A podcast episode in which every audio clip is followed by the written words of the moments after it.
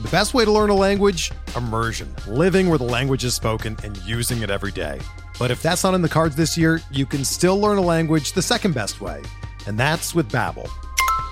Be a better you in 2024 with Babbel, the science-backed language learning app that actually works. Don't pay hundreds of dollars for private tutors or waste hours on apps that don't really help you speak the language.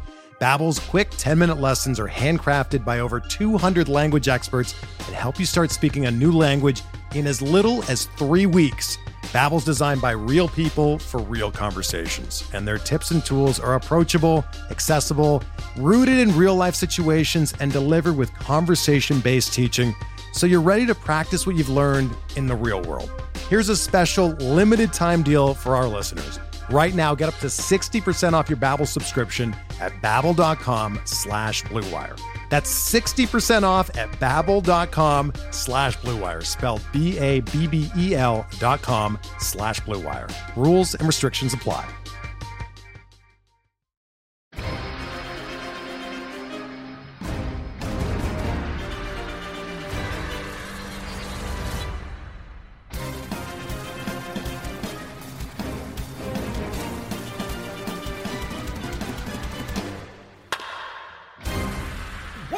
Welcome to episode number 334 of On the Court of the official pitcherlist.com podcast. Your host, Alex Fast, joined as always by the rested and relaxed Nick Pollack. Nick, how you doing? What is happening? Uh, I don't know if I'm totally uh, rested. Um, I was in Cape Cod for the week, but my I was seeing my nephews. I have three nephews, all under Oh, the yeah. age of six. So uh, helping out my sister and brother-in-law a lot. Um, they're wonderful, but yeah, they're they're a little exhausting fast. 100%. I'm with you. 100%. Literally came from the exact same thing, but with with eight of them. So I'm with you. It's Woo. tiring. It's it's fun, but it's tiring. It's yeah, they're you're wonderful. They're exhausted. so great.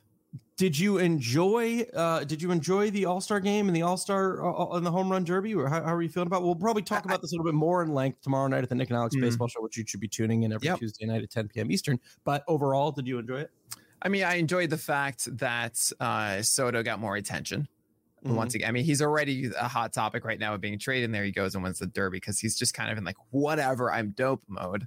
And speaking of that, so was Alek Manoah. And that was such a joy. We got to do that more often. We got to get more pitchers mic'd up. I know it sounds so crazy to do it, but what if we had like Grant Balfour back in the day? Oh my mic'd up. Brian Wilson. Brian Wilson. Max Scherzer these days? Oh, Yeah, you, you wouldn't be able to air it on public television. but Yeah, right. Alek Manoah was a perfect example. Uh, really, really was praying that that they were going to tie it up there in the bottom of the ninth, so we could have seen Mm. that home run derby. oh, yeah. Um, but alas, we did not get that. But that's not what we're here to talk about. We're here to talk about, per usual, it's a Monday to talk about the list. Now, Oh, right. overall, overall, you know, if you're if you're scrolling down, you go past the notes, which you should be reading, you're definitely going to see a good wave of blue, which makes sense. There haven't been games a, a plenty because of the All Star break. There was a few this weekend, um, but still, uh, in the top thirty, we're not talking about really moving the needle too drastic. Yeah, no. right? Yeah, not nothing too crazy. I mean, we're I'm still going to give you tier names and everything, but uh, yeah, yeah, yeah. Yeah, it's just it, it's a short weekend, um, and in general, I just didn't see anything that wasn't like a one game hiccup or it wasn't another confirmation of a trend that I needed to act on. Yeah. Okay. Um. All right. Let's let's let's break it down then. So the the theme. I'm, I told you I was gonna um, take it a little bit easier on you with the theme this week, and I thought about it. It's gonna be Oh, really? sports. It's gonna be sports teams, right? And it doesn't have. To, originally, I was gonna limit it to Oh. baseball teams, but I'm not gonna limit it to baseball teams. I'm gonna do all sports teams. We're talking Oh, soccer. We're talking football, hockey. Uh, you know. God. So curious to hear what you come up with. Um, fictional, non-fictional. It could be any sports team that you i- indeed prefer. Uh, and we're going to kick it off with tier number one. This is a one through six. Corbin Burnes, Shane McClanahan, Sandy Alcantara, Max Scherzer, Gerrit Cole, and Zack Wheeler. What's it called? Why is it called that? Come on. I, Uh, see, this is fine. where I was really tempted to hear if you were going to do this. So let's see it. Um. Uh, yeah, it's the New York Yankees, most championships. Ta-da! You win. You got it out of me fast. All right. I mean, how could I not do the Yankees? I don't know. Like the most winning franchise of any. like, little. I'm trying to think of. Um, you could say like the I don't know. Do you want like the Celtics of like what the 60s or 70s? Do you want the? But that's the thing. You could say the Lakers. You could say the Patriots. You could say Nah, they are not the most winning team. All right, like no, the- hey, that's more- fine. Let's let's. All that matters is, is you came up with the name. Why, I tried why- to think of like the the fictional one, but I can't. I can't. I have I have some interesting ones in my my mind already, but it's gonna be a process. Okay. This is always so funny. It's like I feel like it's um Iron Chef every week. like you reveal the secret ingredient, you know, and it's like beer, you know, and I'm just like, oh, oh okay, okay, all right. all right. So yeah, well so with sure, it. it's the You Yankees so well here, you know. Um, we, we should talk a little bit about the only person who falls inside of this tier, and that's the reason why we see two risers. So we see Sandy Alcantara and Max Scherzer rise three and four. No real questions there. Both of them look, you know, fantastic. Gerrit Cole drops two. Now it isn't just the the uh, Orioles game. I mean, it's a little unfair to say it isn't just the Orioles game where he struggled. He, he had a, a very good start against the Red Sox before that, before the All Star break, where he struck out 12. He struck out 11 against the Reds before that. But then here he comes back from the All Star break and he, he struggles a little bit, right? Um, he, I mean, he 11 still base runners in six innings is a huge deal against your Orioles. Totally. Uh, 16 and- whiffs is still there, but yeah. Oh, absolutely. I mean, he's five. You know, he's still Mm-hmm. obviously incredible. I just feel that Sandy Alcantara and Max Scherzer have just not had those blips, and Yeah. Cole has had some. It's that simple. Yeah, it is weird to see, even though it's over just 32 innings, uh, you know, 3.38 ERA and uh, uh, uh, uh, the highest WOBA of the year for him by month. Um, so again, while he he's still obviously elite, he hasn't been as elite as we are used to seeing him, but I'm sure he will be just fine. Um, moving into tier two, uh, this is seven through 15. Justin Verlander, Joe Musgrove, Carlos Rodon, Shohei Ohtani, Clayton Kershaw, Alek Manoah, Kevin Gausman, Aaron Nola, Brandon Woodruff. What's it called and why is it called that? Oh, I don't know, man. I'm, I I can't even like think of a single. I can't even think of like a single team. I, I'm gonna go with um, I. Uh, you know those like fake teams that would be like I'm playing MLB or I'm playing All Star Baseball '99, Uh-huh. and if I keep going, by the way, I don't know if you can hear the thunderstorm going outside. Yeah, wow, I heard that. Jealous. um, but like you keep going to the right, like you have the normal teams, and then you have like the fake teams. Oh, They're yeah. just like some random name, and it's just all 99 players. yeah. Of Uh, that's tier two because you're enjoying how good they are, but it's not quite as real as the others up top. Okay, that makes sense. We, we hit on this a little bit in the last podcast that we did, but I wanted to bring it back to the forefront. And it was a conversation about why Justin Verlander wasn't bumped up into tier one. Since then, you know, he's had one game against Seattle where he was he was very dominant, seven innings pitched with one run, four hits, two walks, and nine Ks. Still not enough to move that needle to get him above that little blue line. I, I mean, for Verlander, it's still the same question of just how how long is this going to last? I think it's still the same concerns we had last week are still existing. Uh, maybe he does. It, it doesn't really matter to me, but I, I feel I still have the same concerns I did before. It could just be September first, and I go, all right, fine, here you go. um, but uh, but yeah, I mean, if you want to push him above it, that's fine with me. I think the other guys are just a little bit more stable. Now you're not quite hitting. Uh, are are you hitting a, a not a panic button because that's too intense? I want to bring it down. Maybe like to the left of the panic button. There's like a, I'm a little worried button, and then that one lights up, and then the next option is the panic button. Joe Mhm. Musgrove, you know, kind of limps it into the uh, uh, uh, into the All Star break a little bit at Colorado. Of course, it makes sense. We can give him a little bit of a pass. And then last night he's cruising at the beginning of the game. Right, he had that no hitter through four innings, and then he gives up that three run shot to uh, to Pete Alonso on a, on a on a relatively good pitch. It wasn't like a pitch where you're like, oh boy, Yeah, it was. It wasn't supposed to be that much in the zone. Two one slider. The slider only had one with the entire night last night for Joe Musgrove. Um, I mean, sure, Coors, whatever. The Mets. I'm not really that concerned at the moment with Joe Musgrove. Uh, he's been so absurdly consistent through the year, but I do recognize four of his last five games have come with at least three runs. That includes seven innings of three runs and ten strikeouts and six base runners against the Dodgers, though. And I, I, I'm I'm willing to say like, oh, he almost had this. The sixth inning was bad, and that was that. You know, Mhm. uh, I'm not really taking a big step back. Slider, as I mentioned, yes, that is concerning. If that trend continues, then we'll talk about that. But right now, I don't think it's enough to move him. Lastly, Kevin Gausman, you know, it seems like there might be just a once a year period where he goes through a little bit of a rough stretch. I'm wondering if we already had it because that Boston start with 13 whiffs on his splitter in that 28 to 5 football match was something impressive to see. Uh, is he a case where if you see another 10 plus splitter whiff night and a really good uh, line that he's going to start to move up towards the top 10 again? First of all, how dare you bring up football on this podcast? You know better. uh, second of all, that was actually the fifth time this entire season he's had at least 13 whiffs on the splitter, believe it or not.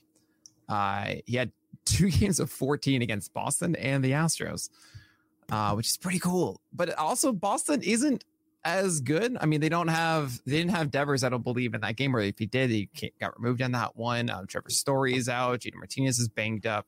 It's not the same Red Sox team that you would normally associate with them. But yeah, I mean, I'm not really worried about Gausman. The 129 WHIP is obviously atrocious. Uh, 101st in the majors among all starting pitchers. I don't think that's what we get moving forward. I'm certainly I have been dinging Dylan Cease for that, uh, but I don't really consider uh, Gausman as that whip threat uh, moving forward, despite, of course, it being above one. You know, nine in six frames against the Royals, and then seven and five here against the Red Sox. Still, I think that that number will come down, and obviously everything else, the ERA, the strikeouts, and the innings are all great. Now, last but not least, before we move on to the next tier, I think you moved the blue line a little bit down to include Brandon Woodruff in I tier did. two. What is uh, what was uh, uh, talk to us about that decision? I mean, it's pretty straightforward. He's looking like himself. He had another double digit whiff game with fastballs. I mean, yes, it was Rocky Road, but he did exactly what he was supposed to do. I'm like, oh, yeah, cool. This is Brandon Woodruff. Great. Welcome back to tier two, buddy. All right. Tier three, uh, 16 through 22. Robbie Ray, Dylan Cease, Max Fried, Logan Webb, Shane Bieber, Pablo Lopez, and Tony Gonsolin. What's it called? Why is it called that? This is called, I believe it's Nelson and Verdock, and you have no idea what I'm talking about. I know. Not I understand. I believe that was my fantasy baseball team name when I won the Pitcher List Legacy League. Okay. And I had Nelson Cruz and Justin Verlander, and I did a whole Daredevil, Nelson, and Murdock thing. Uh, and yeah, and these guys could be the ones that are winning you this season. Uh, when you have Dylan Cease, you got him a little bit later. You have Tony Gonsolin doing that kind of stuff. Um, maybe believing in Shane Bieber. These are the guys that you need to come through if you have them on your team uh, to to seize that trophy. So yeah, Nelson and Verdock here. Okay. Yeah, I dig that. I, I, felt I don't have like too much to discuss about this because I don't think uh, a lot of these guys have have pitched since the since the break. Um, but I did think it was very funny at being at the All Star game when Tony Gonsolin oh, yeah. got hit. He gave up that bomb. Um, I felt it was very funny because the Dodger fans behind me were like, there it is. That's it. There goes his confidence. He's not going to bounce back. so, uh, you you might if uh, if if you are listening and you are that fan behind me, I hope you are wrong. I hope you are wrong. I don't think that's going to happen to uh, Tony Gonsolin. I'll, yeah, I'll did you this. recognize the back of Alex Fast's head? I mean, I would have personally. I I uh, was having a very lovely conversation with Eno when we were there and a guy came up to him and he was like, Oh my God, are you Eno Sarris? And they, you know, we were, we, we talked to him for a couple minutes. And then at the end, he was like, I'm so sorry. I didn't ask you what your name. And I was like, Oh, I'm Alex. He was like, Oh, are you Alex Fast from, from, from, Hey, from that's a cool feeling, Alex. Very cool. So if you are listening, it was very d- delightful to, to talk with you. Uh, a very nice conversation. I hope your, I hope your dynasty team goes well. And it was great to hear about your, your minor league draft. Uh, it was very awesome. cool. Um, do you think, real quick, just so we do have one thing? Yes, I think all the time, fast. As much do, as you okay, like to argue that I don't. Let's narrow it down then. Do you think Pablo Lopez could be an interesting trade piece at the deadline? Uh, right. So this was moved? um I thought this was an interesting conversation. I I, tried to have, but my internet kept going out during Popalooza this weekend. Um, where the Marlins, you know, we've been talking about the Marlins dealing a starter for a long time because yeah. they have all, all these options. And it does get damaged by Max Meyer going down with an elbow injury. But there's mm-hmm. Edward Cabrera coming back. There's Jesus Luzardo. And there seemingly is an extra spot open. And Pablo Lopez has often been the name um, referenced here, but 314 ERA, 109 whip, 24% K rate. He's been obviously solid for, for the Marlins through the entire year. He is prone to um, random blowups. Uh, three starts of five earned runs or more across his last seven. I hope it's okay, and I hope teams don't really read into that if he's going to be dealt by the Marlins. But he hasn't had a game above six strikeouts uh, since May 24th, um, and that's about 10 starts away. So I don't know. I, I if I were on the market for a pitcher, um, I don't know if necessarily would be Pablo Lopez because there's still some concern about how long he can survive with his shoulder. That was a big thing coming into the series. He's 24th in majors and innings right now at 109. And we don't really know if he can be that stalwart through the end of the year. Uh, they could do that. They obviously need a bat of some kind. I don't know if there really is a proper fit here, though. Remember Sixto Sanchez? Oh yeah, that guy. No, yeah, uh, I was just thinking about him. Uh, apparently, he's he's his rehab is progressing well. He's going to start facing batters soon. But you look at the oh really? You look at you look at Miami. They're they're five games under 500. They're 13 and a half out of the division. There's no way they're going to come back from that. And then they're um, they're five back from the wild card, which isn't impossible, but you still have to deal with San Francisco and Philly. And so you have to. yeah, so it's Padres and uh, oh, whoever the Mets of the, the Atlanta, right? Yeah. And then it's uh, San Francisco and Philly are the other ones. Sure. Yeah, exactly. So you have to figure they're probably not going to be too competitive there. However, Pablo Lopez isn't a free agent until 2025. He has two yeah. more years of full arbitration. So I still think they could. I, w- I would personally hold on, considering if I'm Miami, I would hold on, considering the the the injuries that they're dealing with, you could probably still get just as good a value next year, considering how much time he still has he has to sign that contract. Let's go on to tier four, though 23 through 29. Luis Castillo, Julio Urias, Yu Darvish, Chris Bassitt, Framber Valdez, Frankie Montas, and Kyle Wright. What's it called? Why is it called that? Um, oh, God, I hate this. teams are eh, teams are so hard because I'm trying to like just remember other sports. This is not a, normally a podcast where I need to think of other sports fast. Hmm. I just you said know? teams. It could be a baseball team. Yeah, I know, but I don't. I don't want to do that. um, let's say this is the the Kraken because they're hopefully new to being good. They're new. he sounds so confident. Nick. Yeah, it's a really great team. You know, I'm really good at this, guys. Trust me, it's the best.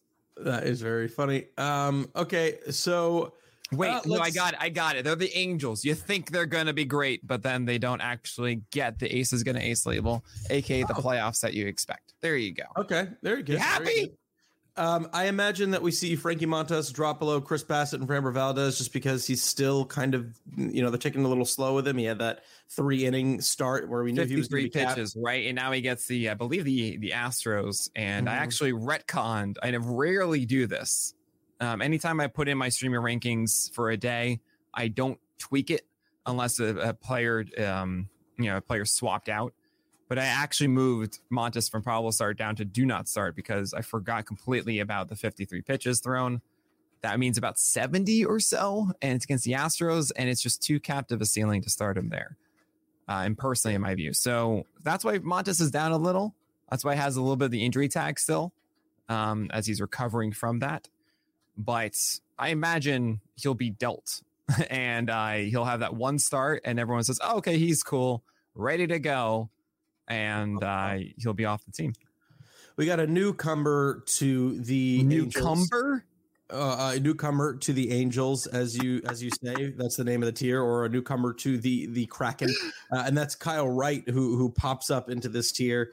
Um, you know, the curveball usage has, has been huge for him. He picked up eight whiffs in that most recent start against LA um, you know, able to throw it effectively in and out of the zone. Are you buying what Kyle Wright is selling a little bit more, and that's why he's in tier four? It's just one of those things where the guy hasn't fallen off. Uh, mm-hmm. 295 ERA, 116 whip, and a 24% K rate, and the curveball is still elite. I mean, this is a really, really good curveball. 17, actually 18% swing strike rate, 22% called strike rate for it, near 40% CSW. And that's not on like a third pitch. That's of a third of all of his pitches. 33% usage on that curveball for Kyle Wright. That's insane. 72% strike rate. You love to see it. And it's a game of, okay, cool. Let me get my sinkers in the zone without getting destroyed. Um, I don't know if I really love that sinker that much. It's a 71% strike rate. it's it's fine. Um, he does elevate four seamers effectively. It's more times than not he's able to actually get that pitch up, and the changeup's okay. But it's really that curveball. As long as he's able to get a ton of strikes with that pitch, everything is fine. Honestly, with with Kyle Wright, he plays for a winning team too. That's why you see the the twelve wins and four losses. Which, mm. I mean, I, obviously wins is not something I love leaning on when when ranking guys, but I do understand. Yeah, he's part of Atlanta and he's pitching deep enough to have the fifteenth most innings among all starting pitchers this year. Uh, so he deserved to be in this tier. I was even thinking about pushing him higher, but I did. I, I still am searching for Wright to get that second pitch that I really like mm. and it's just the it's just a curveball right now. Sure. Um, it's kind of like a discounted Dylan Cease almost. Uh, it's similar whips almost. I mean, a little bit higher maybe for for Cease. And he throws more strikes with the sinker does Kyle Wright. But the fact that I can't really lean on something else from Kyle Wright to be there when the curve isn't is what has me a little hesitant and it could fall out of rhythm because we saw the terrible command before this year. But so yeah, I might just I might just be pushing him up every single week, honestly what is it about the sinker and changeup that doesn't have you sold? Because both at the surface are, are you know, the sinker's got a, a 278 woba compared to a 360 league average. The changeup, you know, he uses about 20% of the time, 17 to be exact. 181 woba with a 14.3 yeah, strike rate. I, I I think that the the X woba is 250 on it, um, mm-hmm. and a 181. It just seems like it's gone his way thus far. It's not an overwhelming sure. swing strike rate pitch. Yeah, 14 percent is not what you want to see on a change that's that's below. Actually, it's above average this year. Changeups have gone worse, man. That used to be an average of 16%. Oh my gosh. Uh, what's up with everybody's changeups in the league? um, that's actually an interesting article. I might look into that.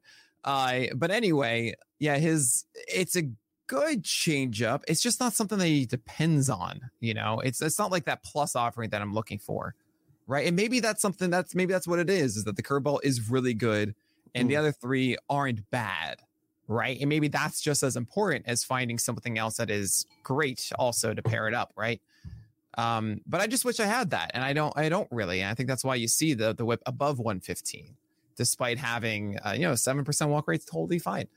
Sure. Um, it's just that the hipper nine is getting close to eight, uh, and oftentimes when you see these true breakouts, these tr- real big steps in the right direction, it's closer to a seven hipper nine. So that that's kind of where I have the hesitancy with Wright, but yeah, he's going to keep climbing as long as that curveball is doing its thing. Awesome. Let's move on to tier five, 30 through 35. Jon Gray, Charlie Morton, Luis Garcia, Triston McKenzie, Nestor Cortes, and Logan Gilbert. What's it called and why is it called that? This it's called the Tune Squad because okay. you, you didn't expect all these to be as good as they are. And oh, you, see, nice. you see Nestor Cortes in there, you see Jon Gray, you see Luis Garcia, you see even Triston McKenzie. Um, Charlie Morton, if you talk to me in, in the middle of May, like there's no way you'd expect this. So it's the Tune Squad. They shouldn't be winning, but they are.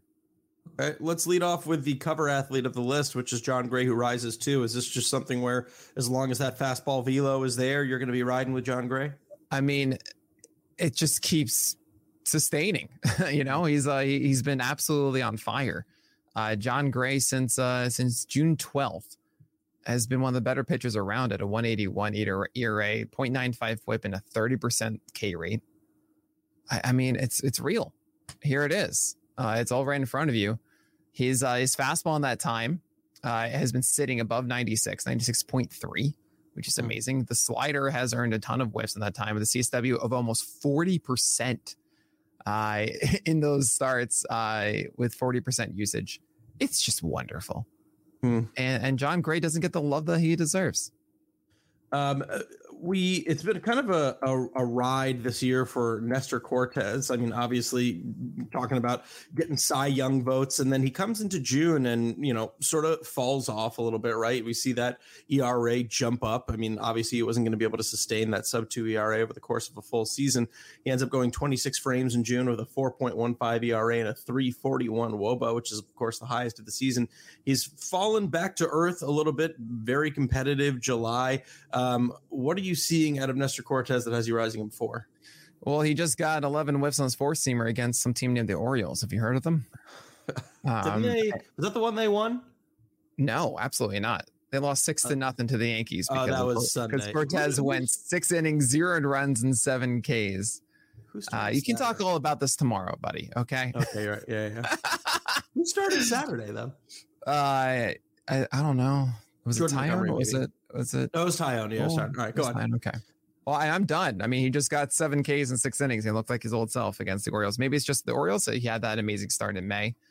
Uh, actually, rather in uh, in April, where he had 12 Mhm. strikeouts against them. Maybe he just loves that. It stepped up from uh, his. It was a step up from his 14 strikeouts across the last three starts. So good to see that. It's interesting because I thought he was going to maintain his um, cutter usage because the cutter was really fantastic for him in April and May. It was something a pitch that he was going to nearly forty percent of the time, and in June dropped to about 30% of the time really decided to amp up that four seamer and he's really getting away from the cutter. It's dropped to about almost 20% of the time and he's really started to mix in the slider a little bit more. So i was curious to see if you know the changes that he made in june were going to stick around considering the poor results. And if anything they've they've continued to go in that direction which has been interesting to see um, let's move on to tier six our first chunky tier 36 through 46 spencer strider jordan montgomery zach gallen jose berrios Christian Javier, Joe Ryan, Taijuan Walker, Tyler Anderson, Lance Lynn, Mike Clevinger, and Tarik Skubal. What's it called and why is it called that? Oh no. Okay. Um Lord. I could do like I could do like random things that get out there. Sports teams. I know it's so crazy. Nick, you can't think of sports teams. It's just It's like, and it can be a baseball team. I know, but I don't want always to be a baseball team. You Mhm. know, it it, it just feels okay. This one, this team. Oh my God. This is a riddle you're doing now? I'm trying as hard as I can. Um, all right. This is the New York Knicks from the movie Eddie. okay. Oh, very, very good. Because all wondering- of them have something they have to overcome. Mhm. Like Larry Johnson on the Charlotte Hornets. Okay. Very nice. All right. Very good. Uh, the first person that I, I want to talk about is is Zach Gallen. Is the dominant start that we saw against Washington and an okay start before the break at San Francisco a harbinger of more consistency and better times to come for Gallen in the second half? I think I wasn't really giving me enough credit to just kind of how the entire staff, it, our arsenal works together. Um, and there's something to be said about that. Talk to Kyle Bland, our director of research and analytics.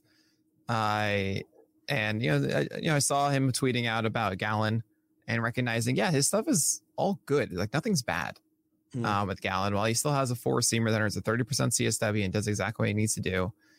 And this is a tier where I took apart the uh the stable guys, right? You had like Gallen, you had Walker, you had Anderson and Michaelis in this little mini tier last week.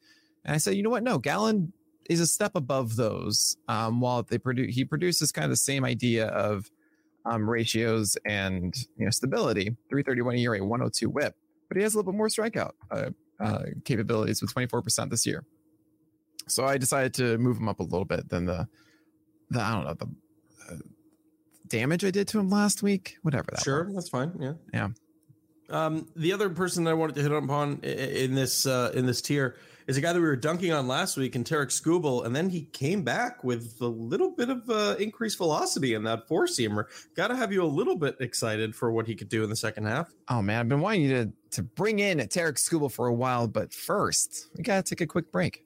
Hey, Alex Fast here, and thanks for listening to this podcast on the Pitcher List Podcast Network. If you're a fan, consider supporting all of us by getting a PL Plus subscription, where you're going to get an ad free website and get access to our Discord, where you can talk to all of our podcast hosts and staff. Plus, you can hang out with our incredible Pitcher List community. It's basically a baseball sanctuary year round for as low as $8 a month. You can sign up at pitcherlist.com backslash plus, and you're going to get your first month free with promo code podcast. Also, don't forget to check out everything else we do as well from YouTube videos, live streams, newsletters, off season articles, TikToks, breakdowns, over 15 baseball podcasts on our network. We can't stop talking about baseball even during the off season. So sign up for PL Plus today at pitcherlist.com backslash plus and use promo code podcast to get your first month free. All right. Thanks for listening. Let's get back to the show. Really quickly on Tarik Skubal, uh, he impressed me this this past week against Oakland. Nine strikeouts, zero runs in six innings. I don't think he pitched so badly in that previous start against the Royals. Um, four and run, six innings. I don't know if we were dunking. We were just being a little uh, cautious about it. Um, and I liked what I saw here. He increased his velocity on his fastball, um, 1.5 ticks um, to 95 and a half. I love that, but I just need to see him do it against someone that's not the Oakland Athletics. And uh, hopefully, this is a trend that will continue through the second half. Yeah, that's very fair because there was a stretch where it didn't really matter who he was facing. It was it was uh, going to be a, a, little worrisome. Speaking of worrisome, let's move on to this next tier. Is There are a few worrisome names that I'd like to get to. It's tier 7, 47 through 52.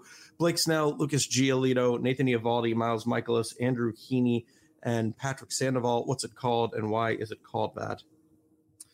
Um, I'm going to call them the Baltimore Orioles because what are we doing here? Okay, I can take that. I'm glad. Yeah, I, I, I, wanted to be nice to you this week. I'm glad you we're know? in the top 50. I'm glad we're at the 50 fringe. Well, no, no, no, no, no, no. That's not. Hmm, hmm, don't take that that way. This is a tier of guys who we look at it and just put up our, our shoulders, going, "All right, uh, what what's going on? Is, yeah. is this is this actually anything? Are we are we running this organization well? Are we not? uh, what is going on? Okay.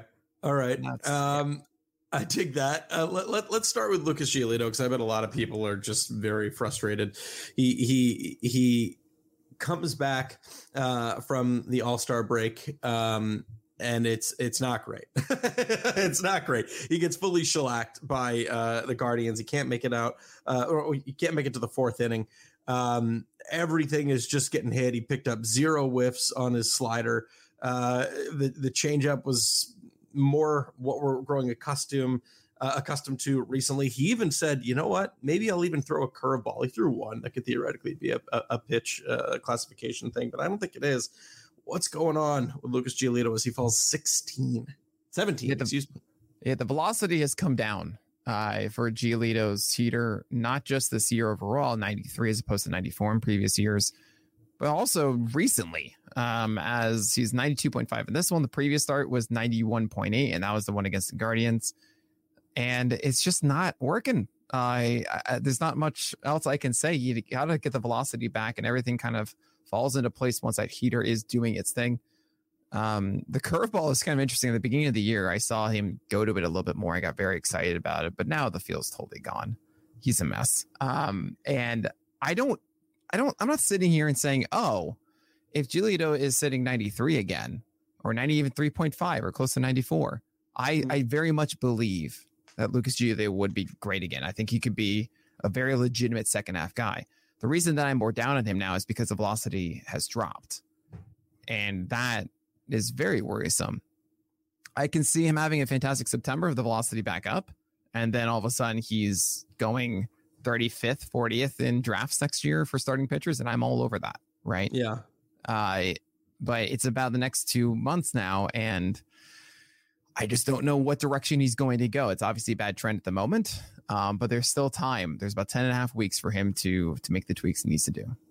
Okay, let's move on to the next one. We were able to, you know, write off Nathan Eovaldi's poor return from the IL as it's a return from the IL. It's no big deal then he somehow manages to take it a step further with just a full shellacking against Toronto, two and two thirds, nine earned runs. So that's 12 earned runs over his last seven innings for Nathan Eovaldi. The, the, the velocity on the four seamer isn't there. Um, how how long of a, a, leash are we talking here? I mean, if he's if he has the next two starts with that diminished four seamer velocity, is he a drop? I mean, it's it's an argument to be had. Uh, 97 is essentially what we're looking for from Nathan Eovaldi, and he sat 94.5. so bad. And it was for and the previous start was at least 93.5, but uh, uh, well, the sinker was 94.5 in that one, really. But it, it, yeah, it, it's very bad for Nathan Eovaldi right now. I hope that changes.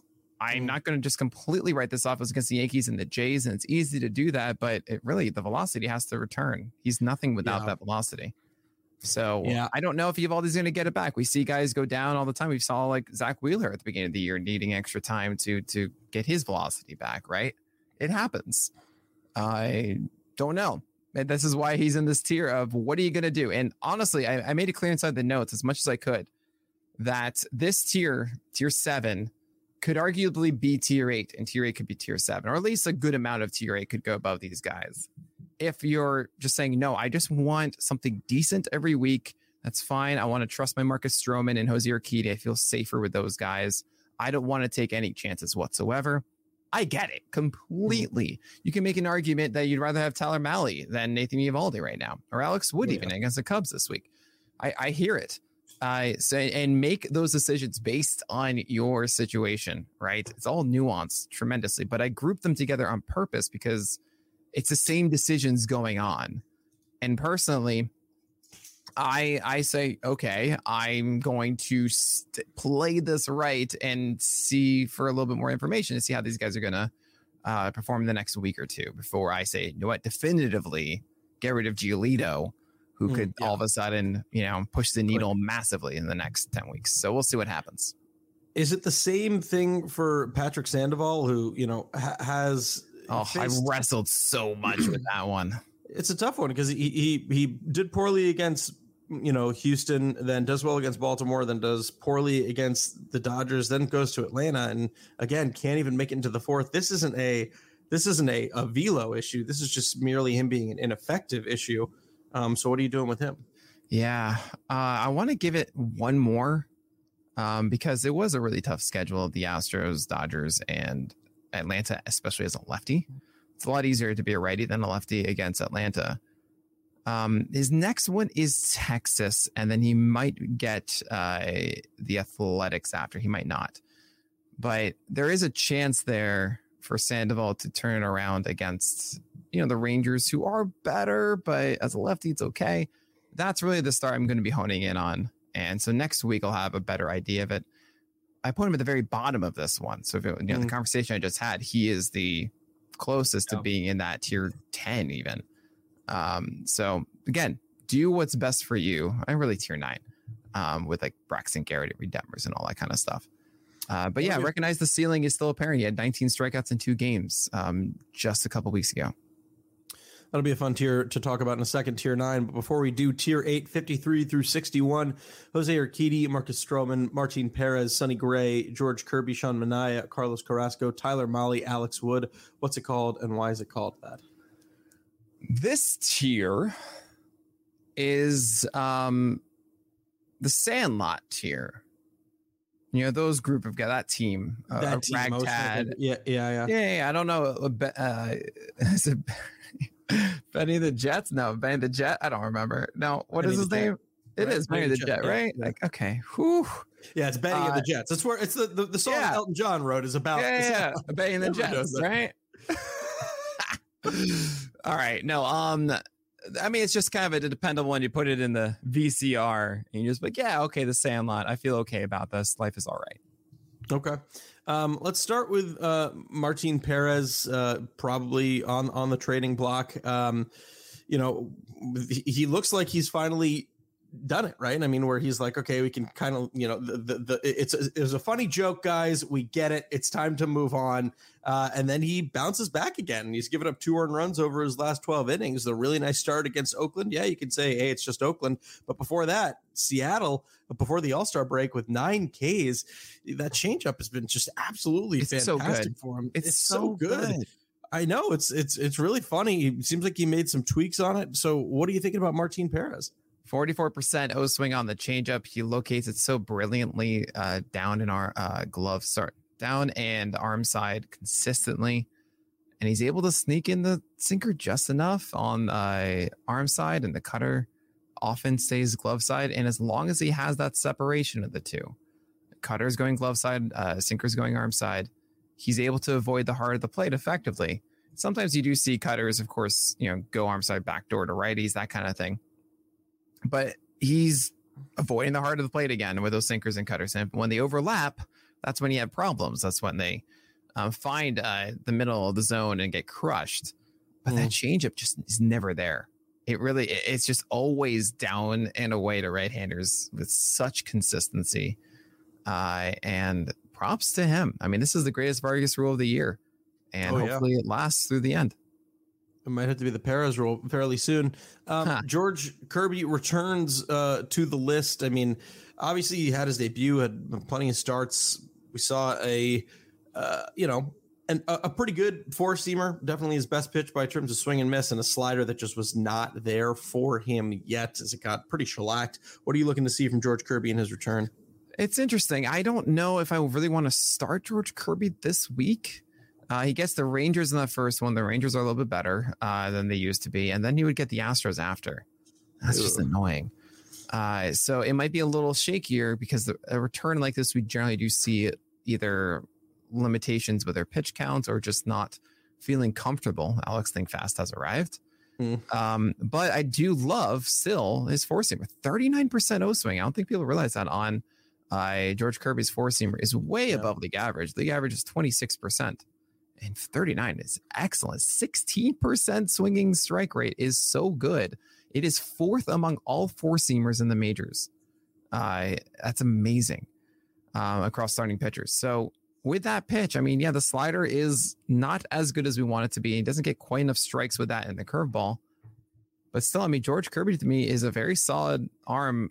And I don't think he's quite become the guy we wanted him to be. 378 ERA, 124 whip, 23% K rate.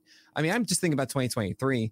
I I'll be getting him likely everywhere because I don't think that he's going to be this um, aggressively drafted player. But it's such a good four seamer, and considering he's 24 years old, he'd be 25 next Yeah. year.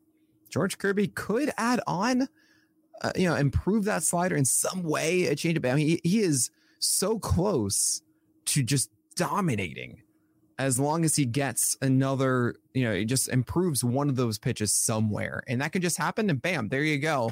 George Kirby's now elite. He has a 3% walk rate right now. Yeah. I mean, isn't isn't this identical to the conversation that we were having about like Logan Gilbert at the end of So uh, Logan? Gilbert, I'm giving less, um, well, right. I'm giving him less um, favor in this way because A, I think Gilbert is, you know, recognized to be higher or better than Kirby is. And also, there's been more time for him to try to develop, and he tried to. You remember uh, the conversations in the spring for Logan Gilbert? Yeah. where oh I've got a new slider, I've got a new changeup, I can't wait to show it off. And it's like, all right, yeah, it's a new one, but it's not very good. doesn't- It's not yeah. nearly what I want it to be. I honestly missed the big whiff one that you had last year, and hopefully that Mhm. was going to be more uh, refined.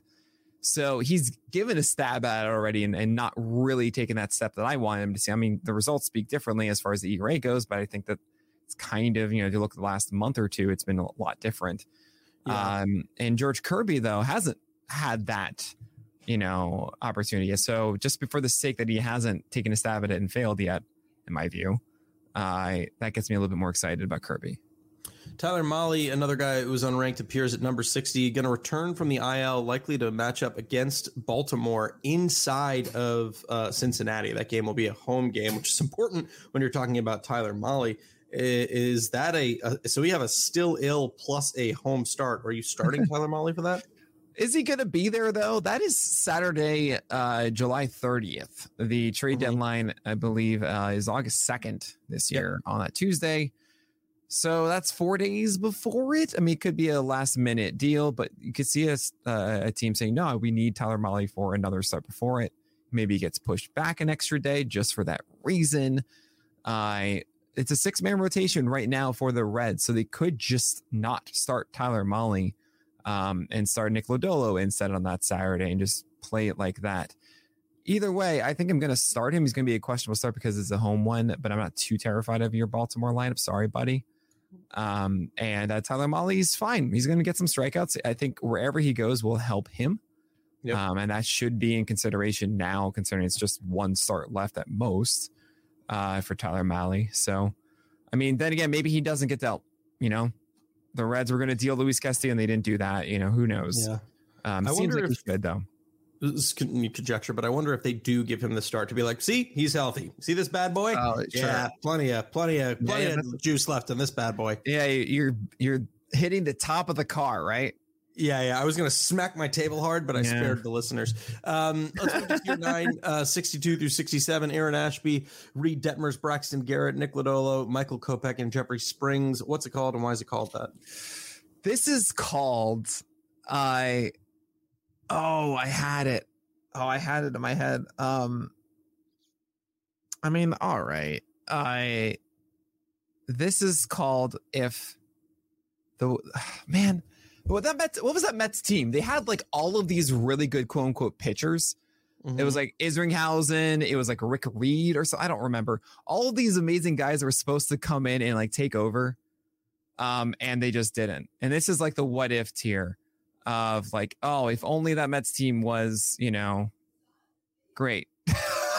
yeah. this is the worst. This is the worst I- I- I- categories just I've like- ever I, I, done. I'm just like sitting back no, and no, thinking, I've like, ever done. Nick, Yeah. I know, Yeah. but it's like I'm sitting back and thinking, like, okay, let me give him a layup this week. Uh, no, I don't. This is not a layup for me. It's unbelievable. I let my creativity soar fast. I don't gave you, like, me in. But you got so mad at me when I give you like an ocean theme or whatever. Aquatic. No, and then I made it work, and I did it. You know, I did great. it. and it was great. All right. Right. Uh, let's this talk is, about uh, your. this is this is the what if. So like, all right, fine. I'll make a better one. Okay. I'll I'll I'll I'll I'll, I'll, make a. Oh God. Um. This is the uh, the Buffalo Bills. They couldn't they couldn't win for one Super Bowl. And what if they what if they won one Super Bowl? Nice stretch. Um, Yeah. uh, we'll start very quick with Aaron Ashby. I mean, he, he's going to go today, and hopefully he does well. I need him to do well. Oh, But they could go 0 for 4. Ashby Detmers, Garrett Lodolo could go 0 for 4, but those are four Super Bowl possibilities. very nice. That's very nice. Beautiful. Especially it. Ashby getting signed. Where's my gold star? No gold star. Uh, Dang it. getting signed to a five-year deal, which means that the Brewers see as much promise in him as we do. Um, you know, i- i- there- that's a big commitment for a guy who Yeah. recently has struggled.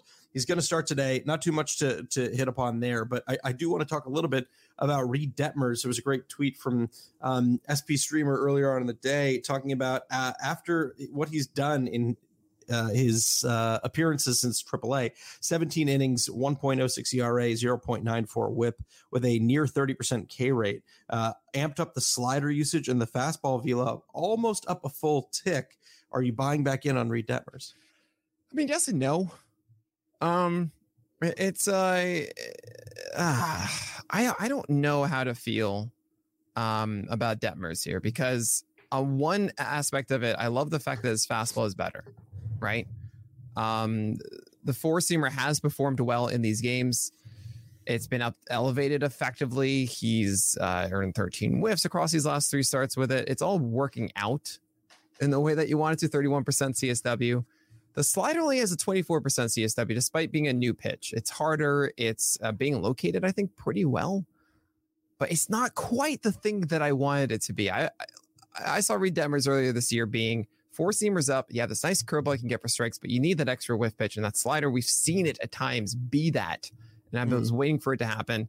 Wasn't making it work. Went to the minors as this new one. And it's not like the, you know, when I saw that was harder I on, on Sackets, I went to watch the video. I was like, oh, it's probably going to be like the the George Kirby cutter cutter slider thing, right? No, it actually like looks like a proper slider, and it's coming in harder. This should be really good. It just hasn't gotten it. Only one whiff against Atlanta, it was one that was over the plate, and it wasn't a well located one, right? And I, I'm a little hesitant to jump in here and Reid Detmers. I know it's gone well here. I it's it's just not been quite as overpowering as I've watched it as I thought it would be, given the lines of two earned runs allowed here, beating beating the Astros and the Atlanta and even the Orioles, and um, 21 strikeouts. Right, so.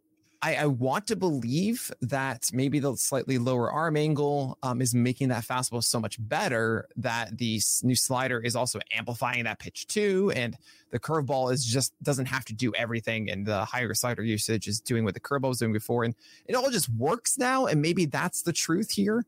I suggest everybody be picking him up and just kind of rolling with this and crossing our fingers that it is legit. It's like how it is with all these guys in this tier um, as I have uh, it's Ashby, it's Detmers, and Garrett are the first three. Then Lodolo, I really like, but I recognize that he's not doing it right now. And like, fine, yeah. just chase the other ones in the meantime. But yeah, Detmers, it could work. It could do it. And this might be the guy. I mean, he's still what, 22, 23, just turned 23 two weeks ago. I mean, yeah, uh, prospect growth isn't linear. We'll yeah. See. Well, it's it's the opposite of it if you're pitching for the Angels, sadly. But yeah, obviously, uh, a lot of good. You know, he's exciting to watch, and I hope he reaches his potential. But speaking of reaching your potential, I want to talk a little bit about Braxton Garrett. If Braxton Garrett started every game against the Pirates, he'd probably be yeah. in the first tier. Um, he's not. He's going to have his next start come in Cincinnati, which is very dangerous because of that stadium alone. But the sinker slider combination for him of late has been has been deadly good. The sinker didn't pick up any whiffs in that last start, but still that slider still picked up ten. Um, you know, coming off what is it? Uh, 18 Ks in his last 12 yeah. innings. I mean, again, both starts against the Pirates, but when it's working, it's working. That slider has looked good. Obviously, with Max going down, he's got a pretty solidified spot in that rotation moving forward for quite some time. What are you thinking about Braxton Garrett? He has a 48% two strike uh, percentage on his slider. That is, when he throws a slider, half of them essentially come in two strikes. I don't, and I don't know how I feel about that, but all right. I well, the other half is early in the count. He, when he's behind, he doesn't turn to a sinker. Okay. Um, and I think that's the element that is missing from Garrett for me to really line lean into him is when he's behind, what can he throw that isn't a fastball? And it's not a slider right now.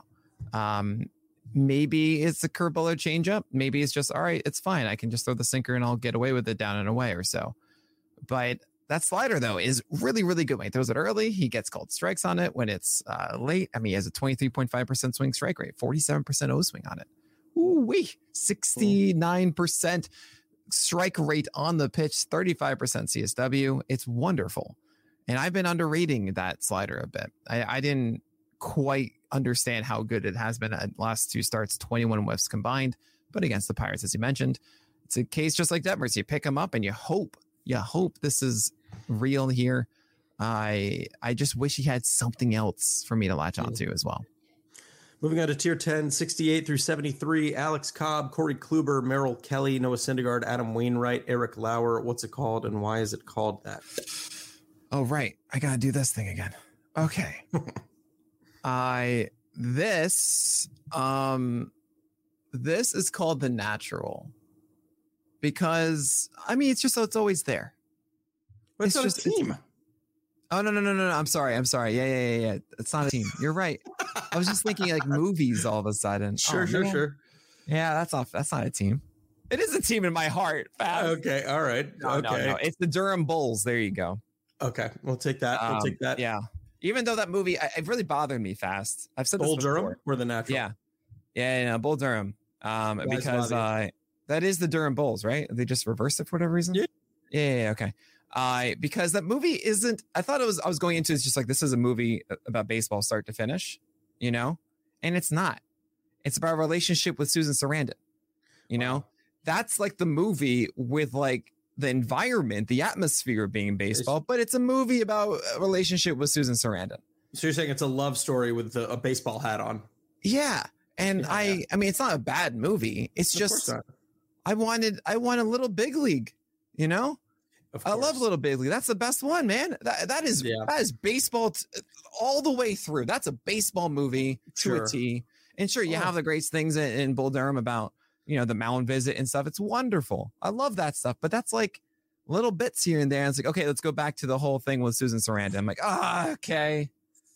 There are some things you can't say from Little Big League, though. Though there are parts that have not aged well, but that's that's a topic for a different podcast or sure, absolutely baseball show. Um, the, let's let's look at Adam Wainwright, who falls precipitously. He falls, I think it was 17, right? He, he falls a lot. Uh, now before the All Star break, a complete game against Philly, a, great start. I mean, yeah, a very good start against against the Dodgers. Four walks, but five Ks, no one runs, and four hits and five and a third. He gets shellacked inside of Cincinnati, but you have him dropping 17. What's the deal? Yeah, this is him falling between tiers, right? So as I do, what I do here on the list at this point is I have the groupings of upside ceiling or upside floor, upside floor, right? Go back and forth. And I realized that Adam Wainwright should not have been as high as he was. He's essentially like Merrill Kelly, and he deserved, deserved to be where Merrill Kelly was. I saw that they were different. I thought, who is the one that belongs with the other, right? Mm. Does Kelly deserve to be go up, going up, or does Wainwright deserve to go down? And I think Wainwright does deserve to go down, and you see that with the 700 runs against Cincinnati. Uh, it just hasn't been as consistent as you want it to be, and it, it's just hey, you're still gonna have Adam Wainwright, but he's a Toby, and that's yeah. not.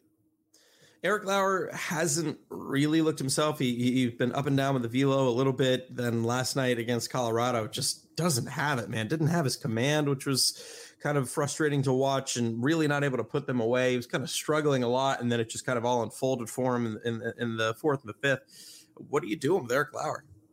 You know, it's kind of funny when all is said and done.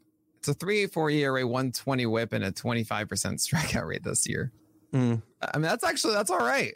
We yeah. we can deal with that for the entire year, but at this point, he feels like a cherry bomb too much as the the four seamer goes in and out. Um, two whiffs in 38 pitches in this one, and of course, we had the 21 whiffs um, against the Cubs just four starts ago, right?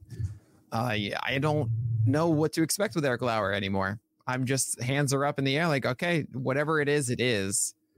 And he's still better than Hunter Greene on the cherry bomb side, but it's a cherry bomb. And he's either going to be super sweet or blow up in your face. And if you want to join that ride, by all means. All right.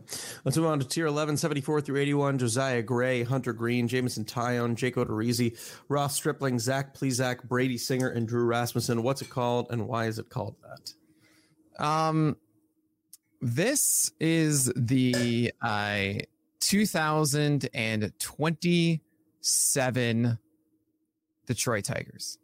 Because they're going to be great? we don't know. We're hoping. Oh. We're hoping that those youngsters turn into something good. sure there was your opportunity to bring up the Orioles, but whatever. Um, no, I gave you the higher tier because I want to make it happen. All right, I'll take that. I'll take that. We the first person that we kind of have to start with here is Brady Singer, who shoots up 17 spots. I mean, of course, you have to rise him 17 spots. He comes in with a 12k game uh, against Tampa Bay, where you know he, he, was just looking fantastic. The slider was virtually unhittable that game. Um, are you buying into it? Because it, it looked good. The sinker slider mix looked real good against Tampa. Yeah, he's still at 80. You see the plus 17, but he's still at 80. Mm-hmm. Um, and you see a lot of major moves, or see a lot of movement generally in the back quarter of the list because going up from 95 to 75 or so is just like, okay, you can, you had a good start and maybe you're actually something, right? That's all that's saying. Like maybe we pick you up or not. Brady Singer to me is still very cherry bomb esque. Uh, I, I don't think that what he's doing is anything different than we've really seen before which is just mm-hmm. sinker slider. Uh, he has these days where the slider gets double digit whiffs and the sinker gets double digit called strikes, and it's great. Uh, I don't know if it's going to happen tomorrow. He's been on a nice stretch, but keep in mind, even the last one against the Tigers, yes, he had one earned run and six Ks and six innings, but 12 base runners with five walks. That's a two whip against the Tigers as a right hander. They're the worst yeah. team in baseball against right handers. And it's stuff like that where it's just, what am I going to get? I don't know. So uh, good luck trying to figure out when. It is crazy to see how Toby like his season has been. Um, I mean, he's got a three eight two ERA. Like that's right. That's that's that's serviceable. That's that's good for your fantasy team. It doesn't hurt your fantasy team where he is, right? Because you're not expecting him to be a top five guy, but he's a back end guy with a 32% CSW, which is 18th best in baseball, which is another like what? Well, uh, CSW is gonna be high for him because of the called strike rate. Yeah. Yep. Yeah, because he obviously has a near 11% swing strike rate, which is out of the top 100, but still kind of shocking to see some of those numbers. Now, I, I will say before that last start, 402 ERA, 124 whip, and a 23% K rate. Mm. Uh, so this recent one is affecting things a decent amount, especially with that strikeout rate jumping over two points. If you think, whoa, I didn't realize it was 25% guy. yet because of that 12 strikeout game. All right, there you go. Um, let's move on to tier 12. Another, the last of our chonkers, 82 through 93. Johnny Cueto, Kyle Gibson, Madison Bumgarner, Spencer Watkins, Jakob Junis, Trevor Rogers, uh, Nick Pivetta, Jose Quintana, Mitch Keller, Ian Anderson, Keegan Thompson, and Kris Bubic. What's it called, and why is it called that? Yeah, I have it. I have it. I. Okay. We'll see. Uh, This is the um. Yeah, no, no. What is? Oh, come on, tell me. no, Google, you're letting me down. All right, they don't even tell me the team name. Whatever the team is that Airbud plays for, because there's no way it should work, but they still win. Hey Google, what's the team that Airbud plays for? It for? won't tell me. It I won't it. tell me. I love it. Um, Spencer Watkins hasn't made a start, but is rising 15. You just is it other guys dropping below him? I mean, he had a good start against the Cubs before the break. Uh, but, but is there anything? This is your boy. Oh He well, was- I, I His last we- four games, last four We starts, talked about him three what earned runs. I Yeah. know, I know, but I, I wasn't giving him enough credit. okay, that's what, what I'm for. saying. So I was just That's like, you know what? you to All say. right. That's all I needed you to say. Oh, I'm sorry. Yeah, Uh, enough credit so that he's at 85. That's all I needed. um, so uh, Jakob Junis kind of back in the rotation, going to get. I think he has a two start week this week. Um, Yeah. just enough promise in that cutter that you're interested in riding with it. I don't know if it's the the cutter, but the uh the slider is still excellent, and the uh the changeup is decent. Uh, hopefully, if he throws it, and it's good to work against the the Diamondbacks and the and the Cubs. So, Yeah, all right, here you are, buddy. That's a fun, sneaky two start week. The other one that I wanted to talk about, uh, it's just always fun to see him on the list because I don't think he's fallen off definitely at a much better beginning of the first uh, half. Uh, and that's Jose Quintana with a 3.7 ERA. I mean, I don't think anyone really would have thought that Jose Quintana coming into the All Star break would have had an ERA below four um, and would have thrown almost 100 frames. Um, a, a very Jose Quintana start, I guess. That sums up the Yeah. season in Miami uh, on the 23rd with, you know, no earned runs, no walks, four Ks, seven innings. That's a damn good start for him. Uh, are you just buying into the kind of run that he's on? Oh yeah, this is a Vargas rule here, and he kind of jumped back into it. If you you didn't realize that, I mean, this is this is wild. uh, what I'm seeing right now.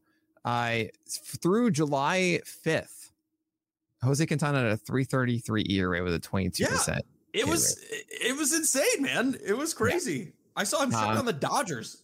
I know, I know. And then uh, then what happened was he had these two starts against Milwaukee and Coors where he allowed 10 runs, but then he got back on on track and the pitch separation is fantastic with Jose Quintana. I love to see it.